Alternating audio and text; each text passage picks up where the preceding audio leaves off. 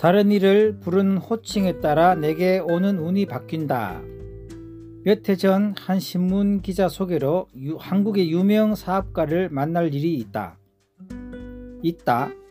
한국을 비롯해 아시아 전역에 사업체를 가지신 분으로 매우 열정적인 삶을 사는 분이었는데 사업체를 정교하고 자신있게 경영하고 있었다. 국제적인 회사의 거침없는 공략에도 그뜬히 버티고 있었다. 그분의 창의적인 아이디어와 자신 가득한 사업 태도에 깊이 감동하는 시간이었다. 하지만 시간이 지날수록 마음에 거슬리는 것이 하나 늘어났다. 그가 사업의 이야기를 할 때는 언변만큼이나 눈빛이 살아 있어서 동석한 모든 이들의 집중을 받았고 이를 흠뻑 즐기는 듯 했다.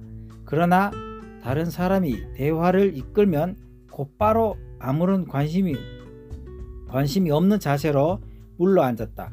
자신이 대화를 주도하지 않을 때에는 입을 다물고 상대의 대화에 참여해 질문하거나 흥미를 보이는 일도 없었다.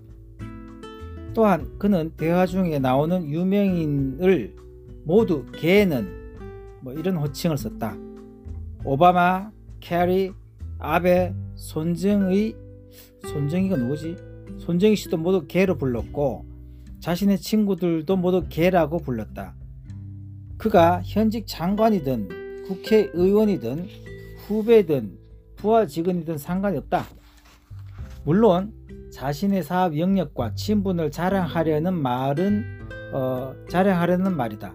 하지만 나도 이 자리를 벗어나면 그에게 개로 불릴 것이 아닌가.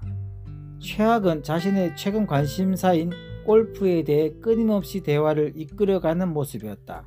참석자 중에 아무도 골프를 치지 않는데 누군가가 수목원 이야기를 하면 그저 그 골프장 이야기를 끌고 가고 동남아 이야기로 어, 나와도 다시 골프 이야기로 심지어 크루즈 이야기를 했는데도 골프와 연결지었다.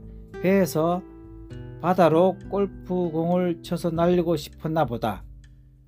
그의 열정과 사업적 재능이 더 이상 빛을 내지 못하고 있었다. 사업에서 성공은 했지만 어쩌면 그는 더 이상 정말 좋은 친구가 한 명도 남지 않았을 것을 어, 안타까운 생각이 들었지요.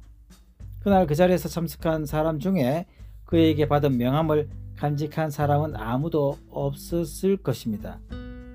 자리에 없는 사람을 하대함으로써 자신을 결코 높일 수 없고 다른 사람의 관심사에 관심이 없으면 그는 운을 더 이상 발현될 수 없다. 사실 내가 이 이야기를 쓰는 이유는 나 때문이다. 나 역시 최근에 선생 대우를 받고 싶고 사업 규모가 커지면서 제법 명성 있는 제자들과 친분을 자랑하려고 얘는, 걔는, 쟤는, 그 친구는 이라는 용어를 쓰기 시작했다. 사적인 자리에서조차 선생 노릇 하듯 말이 많아지는 것을 느끼고 정말 화들짝 놀랐다. 그의 모습에선 내 모습을 보고 반성하게 했다. 나는 이런 사소한 것이 사람의 인생과 운을 심지어 경제적 환경까지 모두 바꿔 나간다고 믿는다. 꼰대가 되고 꼴통 보수가 되는 것이 한순간이다. 그 순간 인연도 행운도 재산도 모두 사라지기 마련이다.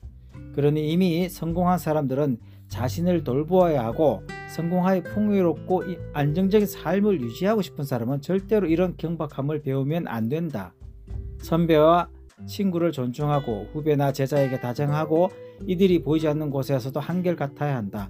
말을 줄이고 남의 이야기를 경청해야 한다. 이런 사람은 누구에게라도 깊은 애정과 신용을 얻는다. 애정과 신용은 없는 운도 만들어낸다.